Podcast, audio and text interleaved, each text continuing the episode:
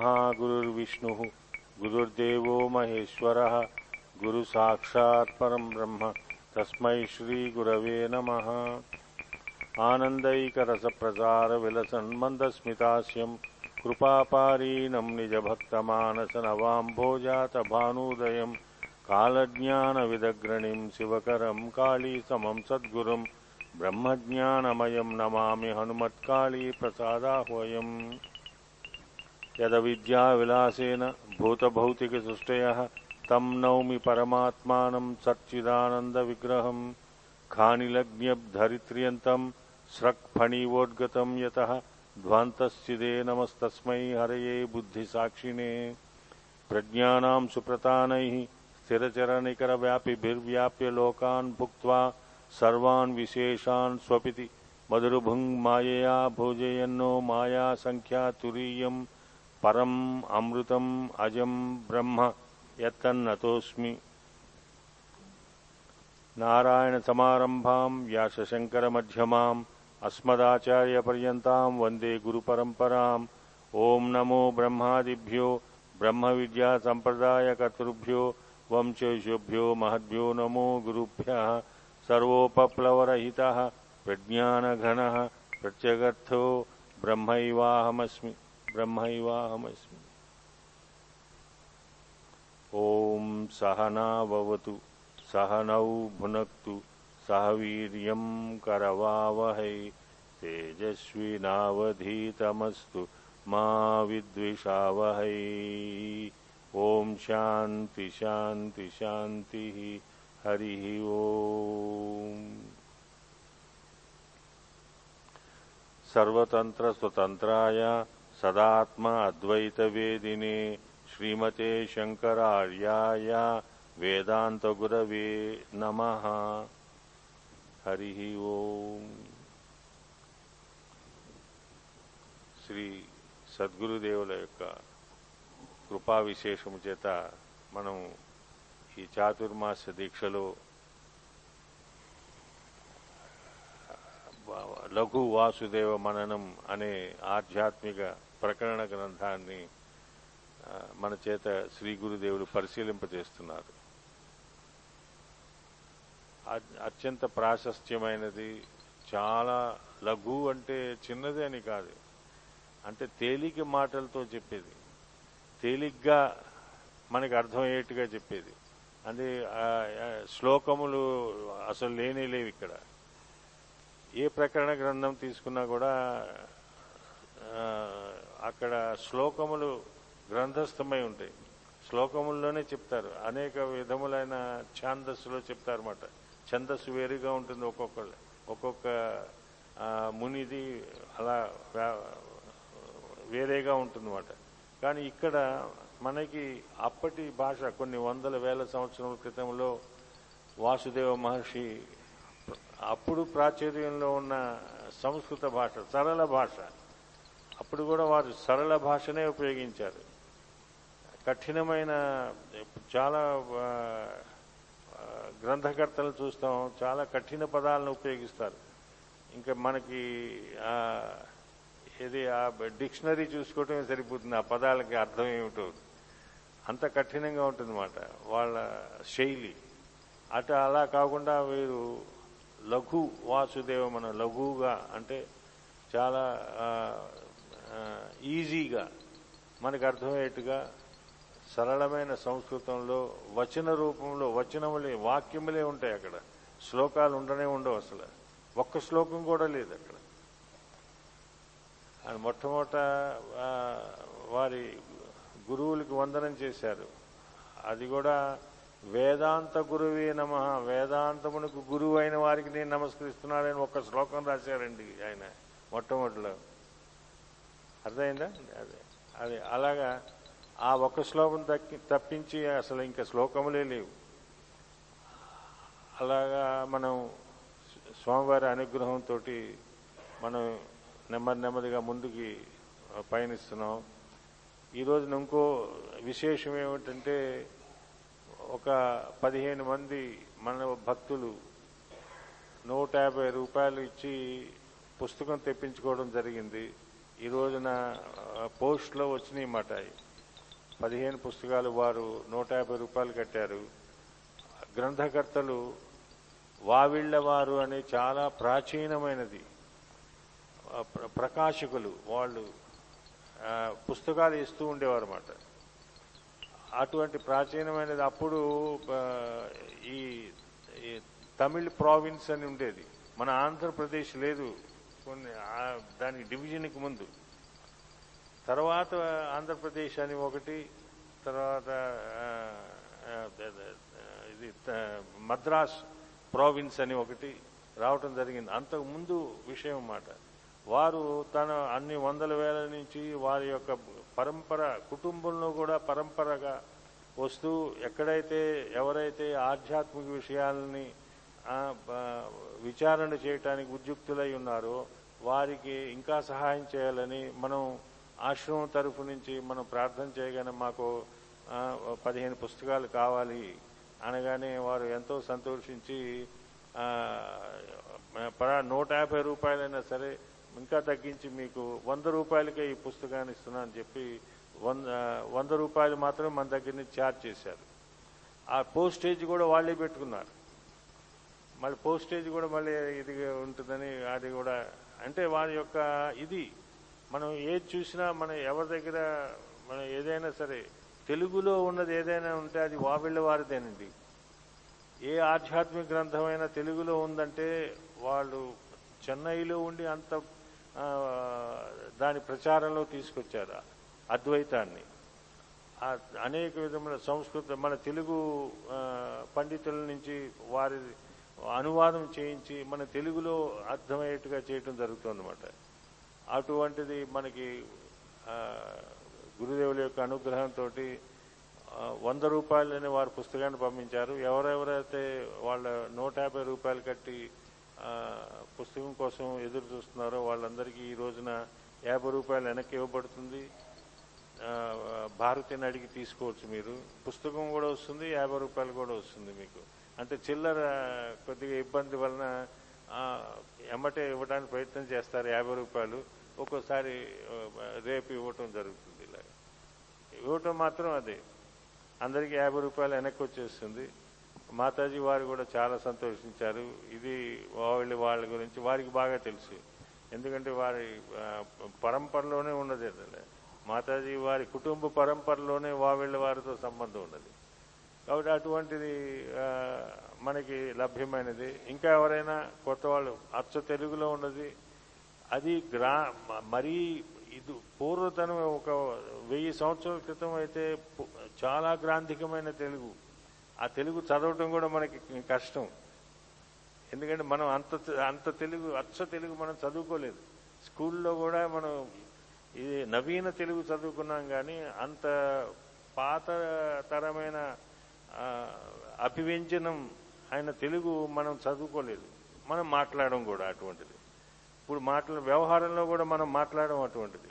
అలా ఉండే. కానీ ఇది అంత నేను దాన్ని పరిశీలించాను కాబట్టి నాకు అంతగా కష్టం అనిపించలేదు. అందులో మనం ఇలా చెప్పుకుంటూ ఉంటే ఇంకా సులభం అయిపోతుంది అది పుస్తకాన్ని పరిశీలిస్తే ఇంకా చాలా సులభంగా అర్థమైపోతుంది. ఇంకా ఎవరైనా కావాల్సి ఉంటే భారతికి ఒక వంద రూపాయలు ఇస్తే మనం త్వరలోనే అవి తెప్పించుకుందాం. అంటే మరి ఒకటి రెండు తెమ్మంటే కష్టం. వాళ్ళ పోస్టల్ చాలా వేస్ట్ అయిపోతుంది. అలా కనీసం ఒక పది మంది అయినా ఉంటే ఇంకా పది కానీ ఇరవై కానీ ఎన్నైనా పంపిస్తా అన్నాడు. మీరు వంద పంపించండి పంపించేస్తానండి అన్నాడు. కాబట్టి మరి వాళ్ళకి పోస్టేజ్ వేస్ట్ కాకుండా మనం కనీసం ఒక పదైనా చెప్తే మళ్ళీ పంపిస్తారు. తెలుగులో ఉన్నది. అది అలభ్యం ఇంకెక్కడ ఎక్కడ దొరకదు అది. అది మళ్ళీ రీప్రింట్ చేశారండి ఇప్పుడు వాళ్ళు. ఆ పాత ప్రింట్ కాదని పాత పుస్తకాలు వేరే మొన్న నిన్న మాతాజీ గారి దగ్గర చూపించారు. పాతది మా వెళ్ళి వారిది. చాలా పాతది పురాతనమైనది. అది మరి వందేళ్ళు ఎంతో మరి మనకు తెలియదు. అటువంటిది. కానీ ఇది ఇప్పుడు మనకి లభ్యమైనది రీప్రింట్. మళ్ళీ ప్రకాశకులు మళ్ళీ ప్రింట్ చేశారు దాన్ని పూర్తిగా. ఎడిట్ చేసి ప్రింట్ చేశారు. కాబట్టి అది సులభంగా ఉంటుంది. ఇది ఇది చాలా ముఖ్యమైనది. చాలా సులభమైన పద్ధతుల్లో మనని ఈ ఆధ్యాత్మిక విషయాల గురించి చెప్తున్నారన్నమాట. ఒక్కొక్క విషయంలో ఎన్ని తేడాలు ఉంటాయి దాన్ని మనం ఎలా అర్థం చేసుకోవాలి? అర్థం చేసుకోకుండా ఊనే అవినాభావ సంబంధం అని అని ఏదో చెప్పేసుకుని ముందుకెళ్ళిపోతే కాదు. కాబట్టి దాని గురించి కొద్దిగా మనం విచారణ చేయవలసి ఉంటుంది. అలా విచారణ చేసుకుంటూ మనం ఇది ఇది మన ప్రార్థన అయిన తర్వాత ప్రార్థనలో ఇలా రావటం ముఖ్యం కాదు. ప్రార్థన అయిన తర్వాత భారతి ఎవరెవరు కట్టారో వాళ్ళందరికీ పుస్తకాలు వితరణ చేస్తుంది. సమయం అనుకూలంగా యాభై రూపాయలు కూడా వెనక్కి ఇచ్చేస్తుంది. ఈ రోజున మనం ఇంతవరకు మనం ఏ మానవుడు మానవుడికి సహజంగా ఏమిటంటే నేను నాకు దుఃఖం వద్దు నాకు సుఖమే కావాలి నాకు ఆనందమే కావాలి. మరి దుఃఖం ఎక్కడి నుంచి వస్తుంది? అంటే అది మనం చక్కగా విచారణ చేయించారు మన చేత శ్రీ గురుదేవులు. ఏనేది ఈ- ఇది ఆగంతుకమా లేకపోతే స్వాభావికమా? స్వభావంగానే మనకుందా దుఃఖం? లేకపోతే మన అది ఎక్కడి నుంచైనా అయినా వచ్చి మన మీద పడిందా? ఆగంతుకం. అంటే వచ్చేసిందా మన దగ్గరికి? మన తెలుగులో ఎప్పుడు మీద పడిందా దుఃఖం మీద పడిందా అని తెలుగులో మనం చెప్పుకోవచ్చు. కాబట్టి అటువంటి దుఃఖం స్వాభావికం కాదు అని యుక్తి ద్వారా అనేక ఉదాహరణలు చెప్పుకుని యుక్తి ద్వారానే ఇది స్వభావం కాదండి. ఇది ఆగంతుకమే. దుఃఖం ఏమైతే వచ్చిందో అది ఆగంతుకమే. కాబట్టి అటువంటి దుఃఖాన్ని నుంచి పో ఆ దుఃఖం ఎందుకు వస్తోంది అంటే శరీర పరిగ్రహణ వల్లనే వస్తుంది. శరీరాన్ని ధరించడం వల్లనే వస్తుంది. అది ఆ శరీర పరిగ్రహణ ఎందువలన అంటే కర్మల ద్వారా వస్తుంది.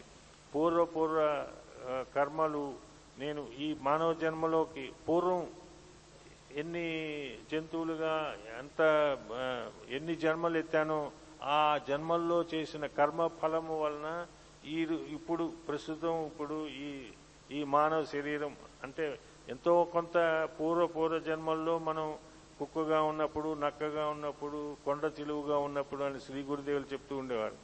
ఆ సమయంలో చేసిన పుణ్యకర్మ వలన ఎంతో కొంత పుణ్యం అది రాశీభూతమై ఇప్పుడు మా ఈ మానవ జన్మ వచ్చింది. ఈ ఈ ఈ అత్యంత ఉత్కృష్టమైన ఈ మానవ జన్మని మనం ఇప్పుడు చేసే కర్మలు ఈ మానవ జన్మ వచ్చేసింది మనందరికీ. మనందరం మానవ జన్మలోనే ఉన్నాం. ఈ మానవ జన్మలో ఇప్పుడు చేసే ఈ జన్మలో చేసే యాభై ఏళ్ళు డెబ్బై ఏళ్ళు వందేళ్ళు బతుకుతున్నాడు కదా మానవుడు. ఆ వందేళ్ళలో చేసిన కర్మలు ఏమైతే ఉన్నావో అవి వాడికి మళ్ళీ ఉత్తర ఉత్తర శరీర పరిగ్రహణ అవుతుందన్నమాట. మళ్ళీ ఇంకో శరీరాన్ని గ్రహిస్తాడు. ఆ శరీర పరిగ్రహణ సో శరీర పరిగ్రహణ శరీరాన్ని గ్రహించినంత వరకు శరీరాన్ని ధరించినంత వరకు దుఃఖం మన వెంటనే ఉంటుంది. శరీర ఎత్ర ఎత్ర శరీరమస్తి తత్ర తత్ర దుఃఖమస్తి. వ్యాప్తి జ్ఞానత్వాత్ అన్నారు ఆయన. అంటే ఎక్కడెక్కడ ధూమ ధూమ తత్ర తత్ర వన్హి. ఎక్కడెక్కడ పొగ అయితే ఉన్నదో అక్కడక్కడ తప్పకుండా అగ్ని ఉండాల్సిందే. ఇది వ్యాప్తి జ్ఞానం. ఎందుకంటే మనకి మనకి అనుభవం ఉన్నది. మనం చిన్నప్పటి నుంచి చూస్తున్నాం మన తాతమ్మలు బామ్మలు అమ్మమ్మలు తాతమ్మలు అందరూ చే వంటలు చేస్తున్నప్పుడు వంటగదిలో ఎక్కడైతే అగ్ని ఉన్నదో వన్హి ఉన్నదో అక్కడ ధూమము ఉన్నది. Wherever there is fire there is wherever there is smoke there is fire ఇది ఆపోజిట్గా చెప్పకూడదు. ఎమ్మటే పట్టిస్తారు మనకి విజ్ఞానులు ఉన్నారు కాబట్టి. ఎందుకంటే ఎక్కడెక్కడ ధూమ ఫైర్ ఉన్నదో అక్కడక్కడ ధూమం ఉన్నది అది అలా చెప్పటం మంచి కాదు. కరెక్ట్ కాదు. ఎందుకంటే వ్యాప్తి జ్ఞానం కాదు. మనకు తెలిసిందేంటి ధూమాన్ని చూస్తున్నాం వన్హి ఉన్నది అని అనుమానిస్తున్నాం మనం. అనుమీయతే. మనం వన్హి ఉన్నదని అను అనుమానిస్తున్నాం. మనకి ప్రత్యక్షం ఏమిటి? ధూమము. Fire the smoke smoke is ప్రత్యక్షం అంతే వన్ని ప్రత్యక్షం కాదు. అది అనుమేయం అనుమానించబడినది. కాబట్టి అటువంటి అలా ఎలా అయితే ఉన్నదో అలాగా ఎక్కడెక్కడైతే శరీరం ఉన్నదో ఎప్పుడెప్పుడైతే నువ్వు శరీరాన్ని పరిగ్రహణ చేస్తావో అప్పుడప్పుడు నీకు దుఃఖం వచ్చేసిందే వచ్చేసింది. ఇంకా దేర్ ఈజ్ నో ఆల్టర్నేటివ్ అని చదువుకున్నా ఈ దుఃఖాన్ని గురించి. తర్వాత ఈ దుఃఖం అసలు అది ఈ దుఃఖాన్ని వచ్చింది కరెక్టే. ఈ దుఃఖాన్ని చేసేది ఎవరు చేసేది ఎవరు చేయించేది ఎవరు ఈ రెండింటి విషయాలని గురించి చక్కగా విచారణ చేయించారు. ఈ దుఃఖం ఎవరు చేస్తున్నారండి? ఎవరు నా మీద పడేసుకున్నా ఎవడు పడేశాడు నా మీద? అని విచారణ. అందులో శరీరం ఉంటే ఎవరుంటారండి? శరీరం ఉంటే ఇద్దరు ఉన్నారు ఎవరున్నారు చిదాభాసుడు ఉన్నాడు చిత్ ప్రకాశము ఉన్నది. చిదాభాసుడు అంటే మైండ్ మనస్సు. ప్రకాశ స్వరూపుడు అంటే ఆత్మ. ఈ ఇద్దరు ఎవరో ఒకరు చేయాలి. ఆత్మ చే ఆత్మ చేస్తున్నాడా ఆత్మకి దుఃఖం ఉన్నదా అంటే ఆత్మ కర్మ చేయటం వల్లనే వచ్చింది ఇది. సో క- కర్మ ఎవరు చేస్తున్నారు? ఆత్మ కర్మ చేస్తుందా? పని కర్మ అంటే యాక్షన్. అటువంటి యాక్షన్ అయినా మనం చేస్తున్నామా? ఏది? రావటం ఇలా రావ నడిచి రావటం నడిచి వెళ్ళటం ఏది? స్నానం చేయటం భోజనం చేయటం మల విసర్జన చేయటం మూత్ర మల విసర్జనలు చేయటం ఇవన్నీ కర్మలు. తర్వాత మన పూజనం భజనం ఇవన్నీ కర్మలు. ఈ కర్మలు ఎవరు చేస్తున్నారు? ఎవరు చేస్తున్నారంటే ఆత్మకి నిష్కర్మ అని చెప్పారు. అంటే కర్మ చేయటం అనేది లేనే లేదు ఆత్మకి. నిష్కలం నిష్కర్మ శాంతం నిరవజ్యం నిరంజనం అని చెప్పబడింది ఆత్మ. సాక్షి చేత కేవలో నిర్గుణశ అని శ్వేతశ్వతర ఉపనిషత్ చెప్పడం మనం చెప్పుకున్నాం. అంటే సాక్షిగానే ఉంటుంది ఆత్మ. సాక్షి అంటే మళ్ళీ మనకి బండ గుర్తుగా మనం జ్ఞాపకం పెట్టుకున్నాం. ఏంటి వీధిలో ఉన్న దీపం ఎలా ఉంటుందో అది సాక్షి. అక్కడ వీధిలో ఇద్దరు వచ్చి మనలాంటి వాళ్ళు వచ్చి భగవద్గీత చదువుకుంటున్నారు. సాక్షిగా చూస్తూ ఉంటుంది. ఇంకోడు వచ్చి ఇద్దరు వచ్చి పేకాట ఆడుకు చీటి పేకలు ఆడుకుంటున్నారు. అప్పుడు కూడా అది సాక్షిగా చూస్తూ ఉన్నది. ఎటువంటి మార్పు లేదు ఆ ప్రకాశానికి. అలాగే ఇద్దరు వచ్చి దొంగతనం చేసి ఆ దొంగతనం చేసిన డబ్బుల్ని వాళ్ళిద్దరు పంచుకుంటున్నారు.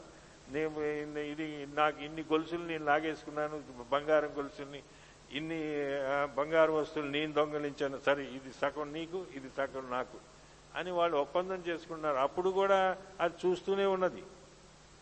ప్రకాశంలో ఎటువంటి మార్పు లేదు. ఇద్దరు కొట్టుకుంటా ఉంటే ఇద్దరు వచ్చి దెబ్బలాడుకుంటున్నారు.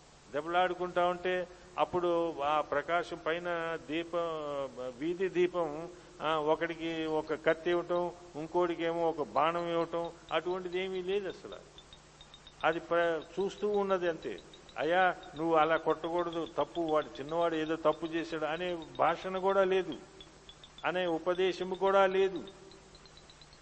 చూస్తూ ఉండటమే. అది అంటే సాక్షిగా ఉన్నాడంతే. అంటే ఉదాసీనత్వంగా ఉన్నాడు. ఔదాసీనం మొట్టమొదటి లక్షణం సాక్షి యొక్క లక్షణం. ఉదాసీనంగా ఉండటం.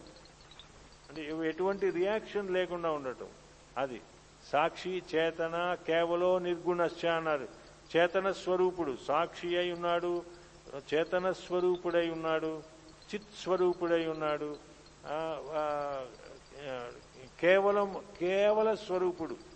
తను ఒక్కడే ఉన్నాడు అక్కడ. ఇంకెవరు లేరు అసలు. అటువంటి దానిని అటువంటి దానిని సాక్షి స్వరూపం అన్నారన్నమాట. కాబట్టి అటువంటి సాక్షిగా ఇన్ని ఉదాహరణలతోటి ఇన్ని శాస్త్ర జ్ఞానము చోటి వేదముల్లో ఏమైతే చెప్పబడిందో కాబట్టి అటువంటి ఆత్మకి ఏది నిష్క్రియం నిష్ అసలు క- కార్యమే లేదు. కార్యము చేయటమే లేదు ఆత్మకి అని చెప్పబడింది కాబట్టి దానికి ఉదాహరణ ఏమిటంటే మనకి ఏంటి ఉదాహరణ ఏమిటండి దానికి? మనం ఎలా చెప్ప తెలుసుకోగలం? ఏదో ఆయన ఏదో చెప్పేశాడు. ఎవరు? వాసుదేవ మహర్షి చెప్పేశారు. ఆయన బ్రహ్మాండంగా నిష్కలం నిష్క్రియం శాంతం నిర్వజ్యం నిరంజనం సాక్షి చేత కేవలం నిర్గుణశ అని చెప్పేశారండి. వేదంలో చెప్పబడింది కాబట్టి. కానీ యుక్తితో నువ్వు తెలుసుకోవాలని చెప్తున్నారు. ఎవరు? మన వాసుదేవ యతీంద్రులు. ఏమండి యుక్తితో ఎలా తెలుసుకుంటామండి? ఏమిటా యుక్తి? ఒక్కసారి మనం చెప్పుకున్నాం ఇవన్నీ. ఒక్కసారి ఆ యుక్తి ఏమిటండి? నేను కాదు అది ఆత్మకి ఇవన్నీ లేవు అనే యుక్తి నా అనుభవంతో నేను ఎలా చెప్తాను? శాస్త్రం చెప్పింది ఉపనిషత్తులు చెప్తున్నాయి కానీ ఇది నా నా అనుభవంతో నేను చెప్పేస్తానండి. ఎందుకంటే అన్నిటికన్నా ఉత్తమమైన ప్రకరణం ఏమిటంటే అనుభవము. అనుభవంతో చెప్పింది అసలు. Nobody can deny it నేను పంచదార తిన్నానండి. తీయగా ఉందనే అనుభవంతో నేను చెప్పాను. వెంకటరమణ ప్రసాద్ గారు ఒక శతకమే రాసేశారు. ఉంది ఇప్పటికి కూడా. శతకం రాశారు ఆయన బాబుజీ మహారాజ్ మీద.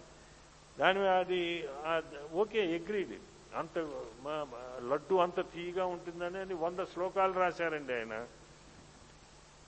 అది ఎగ్రీడ్ అమెరికాకి పంపించారు. మా- బాబు గారు అక్కడ ఉన్నారు. ఓకే. దానివల్ల మనకేమిటి? దానికన్నా ఎక్కువ ప్రమాణం ఏమైనదంటే అనుభవం. నీ యొక్క అనుభవం చాలా ది మోస్ట్ ఇంపార్టెంట్ ఇది ప్రమాణము. అటువంటిది. ఏమిటది? మనం చెప్పుకున్నాం చెప్పండి ఎవరైనా ఒకరు చెప్పాలి. మనం ఇన్నని ఉపనిషత్తు చెప్పేసాం మనకి వేదముల్లో చెప్పబడింది ఆత్మకి ఇటువంటిది లేదు అని. ఏమిటి మనం మన అనుభవంలో ఉన్నది ఏమిటి? ఇంకా nobody can deny it ఎమ్మటే మనం ఎమ్మటే మనం చెప్పేసుకోవచ్చు ఆత్మ కానేరదు ఆత్మ కర్మ చెయ్యదు అని ఎమ్మటే చెప్పొచ్చు. ఏమిటి మన అనుభవం?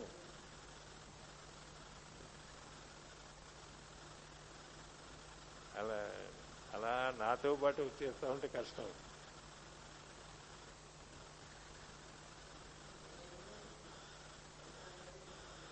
అనుభవం అనుభవం ఎలా? నా మన యొక్క అనుభవంలో మనం ప్రతి జీవి అనుభవిస్తున్నాడండి. ఈ ఇప్పుడు శాస్త్రంలో ఈ ఏది ఈ ఉపనిషద్ వాక్యముల్లో చెప్పబడింది. మనందరం రోజు అనుభవిస్తున్నాం ఏమిటి ఆ అనుభవము? అందువల్ల నేను ఇది కాదు. ఆత్మ కానేరదు అని చెప్పేస్తున్నామండి.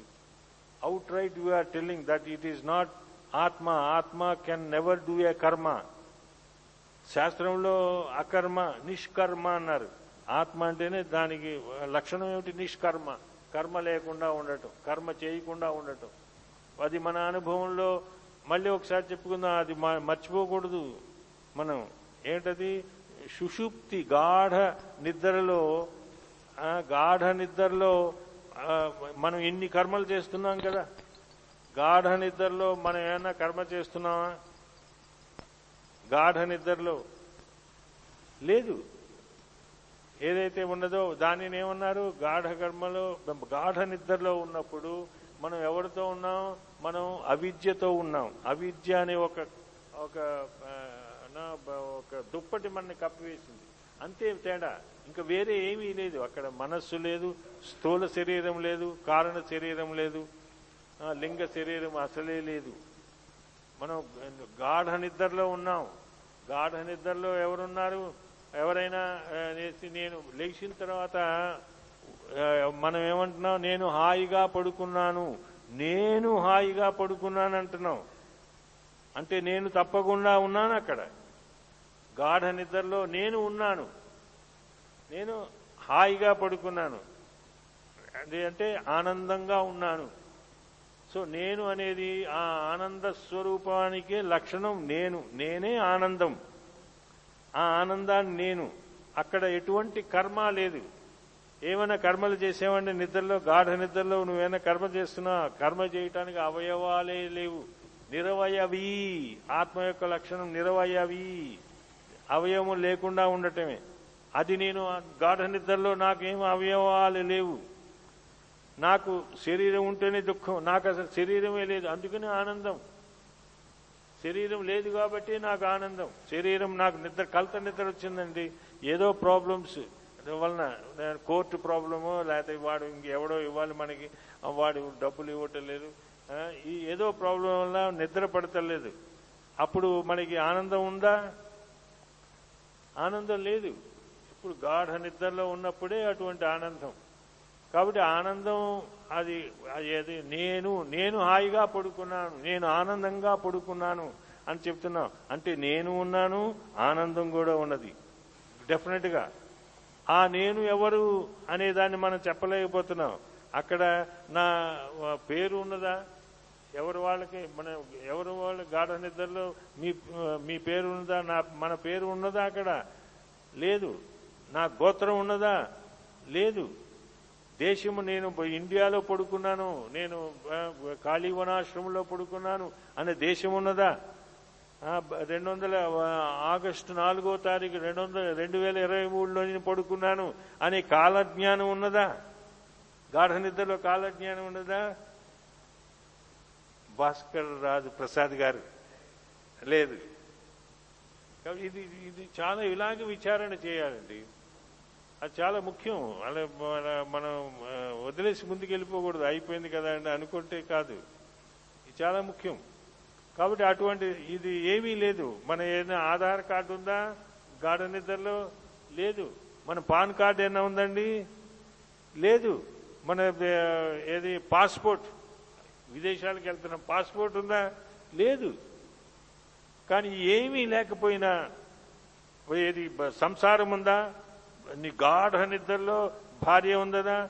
పిల్లలు ఉన్నారా? మనవాళ్ళు ఉన్నారా? మనవరాళ్ళు ఉన్నారా? మేనమావులు ఉన్నారా? మేనత్తలు ఉన్నారా? లేరు. కాబట్టి అయినా కూడా మనం వీఆర్ ఎక్స్పీరియన్సింగ్ గాడ్ ఆనందంగా ఉన్నానండి అంటున్నాం. ఆ ఆనందం ఎక్కడి నుంచి వచ్చింది అంటే ఇవి లేకుండా ఉంటాం. కర్మ ఎక్కడైతే లేదో అక్కడ ఆనందం. శరీరం ఎక్కడైతే లేదో అక్కడ ఆనందం. ఈ అక్కడ శరీరం ఉంటేనే కర్మ. శరీరం లేదు కాబట్టి కర్మే లేదు. యాక్షన్ లేదు అసలు. నేను వంట చేయటం ఉండదు. ఈరోజు ఏం కూర చేయాలా అనే విచారణ ఉండదు. పురుషులకి ఈరోజు ఏం నాకు వంకాయ కూర పెడతారో దోసకాయ అని బాబుజీ మహారాజ్ అనేవారు. అది. కాబట్టి అటువంటిది ముద్దపప్పులు ముద్దపప్పులో ఎటువంటి ఆవకాయ వేసుకోవాలి వేస్తారో లేదో ఇనే విచారణే లేదు. కాబట్టి అటువంటి అటువంటి ఆనందం మన మన అనుభవంతో మనం చెప్తున్నాం. ఎత్ర ఎత్ర శరీర తత్ర తత్ర దుఃఖమస్తి వ్యాప్తి జ్ఞానత్వాత్ వ్యాప్తి జ్ఞానం వలన నేను ఇలా చెప్తున్నాను అంటున్నాం దానికి ఉదాహరణ ఏమిటి? మన యొక్క అనుభవంలోనే ఎక్కడ శరీరం లేదో మనకి ఒక ఒక ఒక అవస్థ ఉన్నది. అక్కడ స్థూల శరీరం కానీ సూక్ష్మ శరీరం కానీ లేదు. దానిని కారణ శరీరం మాత్రం అన్నారు. ఇంకా అది కూడా మనం తీసివేసుకోవచ్చు. ఆ కారణాన్ని కూడా తీసుకోవచ్చు అక్కడ ఏమున్నది? కారణ శరీరంలో అవిద్య అనేది ఉన్నది. ఆత్మ ఉన్నది అవిద్య ఉన్నది. ఆ రెండు ఉండటం వలన దాన్ని కారణ శరీరం అన్నారు. కారణ శరీరం అంటే ఏమిటి?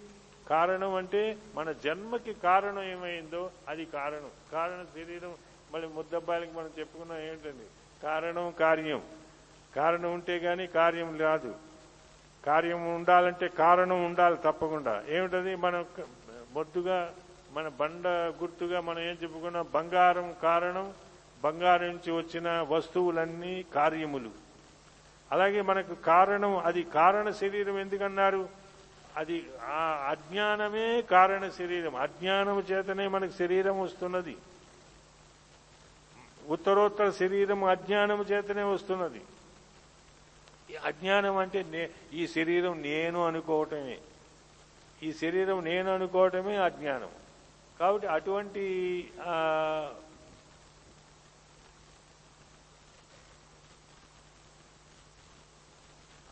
అటువంటి లేనిది ఏదైతే ఉన్నదో అది కర్మ అది అందువలన ఆత్మ ఈ శరీరం రావటానికి కారణము కానే కారదు కాదు.